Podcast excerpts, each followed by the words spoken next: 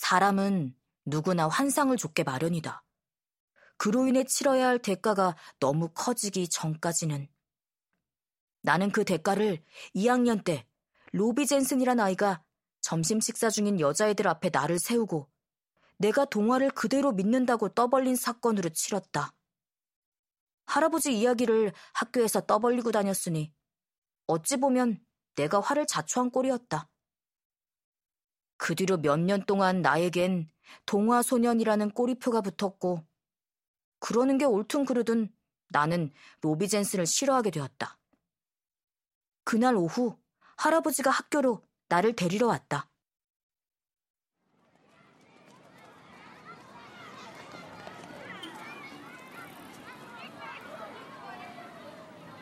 부모님이 둘 다 바쁘실 때면 할아버지가 데리러 오곤 했다.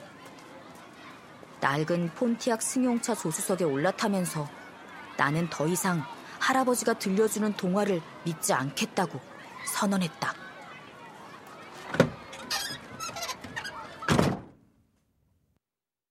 동화라니? 안경 너머로 나를 쳐다보며 할아버지가 물었다. 왜 있잖아요. 그 지어낸 얘기들. 어린애들하고 괴물이 나오는. 할아버지는 혼란스러운 표정이었다. 동화라고? 누가 그러든? 나는 할아버지에게 지어낸 이야기나 동화나 결국 마찬가지고 그런 것들은 오줌 싸개들이나 믿는 것이고 이젠 할아버지가 보여준 사진이나 이야기들이 다 가짜라는 걸 안다고 말했다. 화를 내거나 나를 설득하려 애쓸 거라 생각했지만 뜻밖에도 할아버지는 알았다. 라고만 말하고 차에 시동을 걸었다.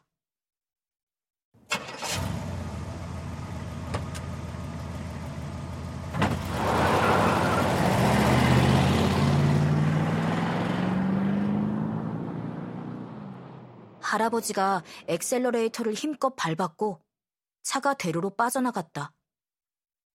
그 이야기는 그걸로 끝이었다. 할아버지는 올 것이 왔다고, 이제는 나도 그런 동화에서 벗어날 때가 되었다고 생각하는 것 같았다.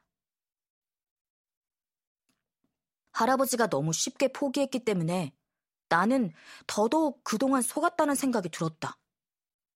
도대체 왜 그런 터무니없는 이야기들을 꾸며냈을까? 왜 그런 황당한 이야기들이 실제 있었던 얘기라고 믿게 만들었을까? 할아버지를 이해할 수 없었다. 몇 년 뒤, 아버지의 설명을 듣고 나서야 할아버지를 이해할 수 있었다. 아버지도 어렸을 때부터 그런 이야기들을 듣고 자랐지만 그 얘기들은 거짓말이라기보다는 과장이라고 했다. 할아버지의 어린 시절 이야기는 동화라기보다는 괴담에 가까웠다고. 할아버지의 가족 중 제2차 세계대전이 일어나기 직전 폴란드를 떠난 사람은 할아버지가 유일했다. 부모를 떠나 낯선 곳으로 보내진 것이 할아버지가 12살 때의 일이었다. 할아버지는 여행 가방 하나와 옷가지가 든 배낭 하나 달랑 들고 영국행 기차를 탔다. 돌아오는 기차표는 없었다. 할아버지는 그 후로 아버지도 어머니도 만나지 못했다. 형과 사촌, 고모, 삼촌들까지 전부. 모두 할아버지가 16번째 생일을 맞기 직전에 그가 가까스로 피했던 괴물들에게 살해당했다. 그러나 할아버지가 묘사한 것처럼 촉수가 달리고 살갗이 썩어가는 그런 괴물은 아니었다. 그것은 일곱 살 소년의 마음이 만들어낸 것일 뿐. 실제로는 인간의 얼굴을 한 괴물들. 빳빳한 제복을 입고 줄 맞춰 행진하는 괴물들이었다.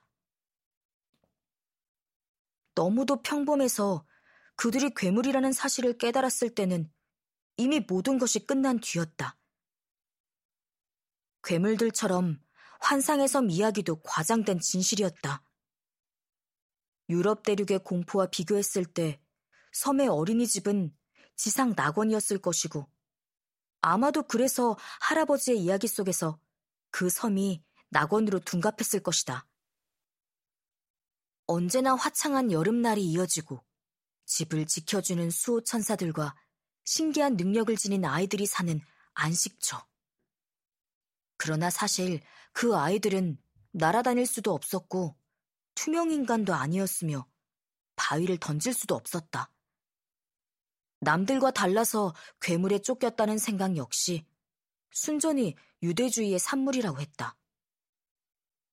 그 아이들은 단지 전쟁 고아였을 뿐이고 피비린내 나는 전쟁의 소용돌이 속에 우연히 조그만 섬에 흘러든 아이들일 뿐이었다. 그 아이들에게 남다른 점이 있다면 그것은 이상한 능력을 지닌 것이 아니라 유대인 강제 거주 지역과 가스실을 용케 탈출한 것이었다. 나는 더 이상 할아버지에게 이야기를 들려달라고 조르지 않았다. 아마 할아버지도 내심 마음이 놓였을 것이다. 할아버지의 어린 시절을 둘러싼 미스터리는 그렇게 끝났다. 나도 더 이상은 캐묻지 않았다. 할아버지는 지옥 같은 시간을 보냈고 자기만의 비밀을 가질 권리가 있었다. 그동안 할아버지가 치러야 했던 대가도 알지 못한 채 할아버지의 삶을 질투했던 것이 부끄러웠다. 그래서 아무런 대가도 치를 필요 없는 지극히 안전하고 특별할 것 없는 내 삶에 감사하려 했었다. 그런데 그로부터 몇 년 뒤, 내가 15살이 되던 해에 아주 놀랍고 끔찍한 사건이 일어났다. 내 삶에는 오직 그날 이전과 그날 이후만 있을 뿐이다.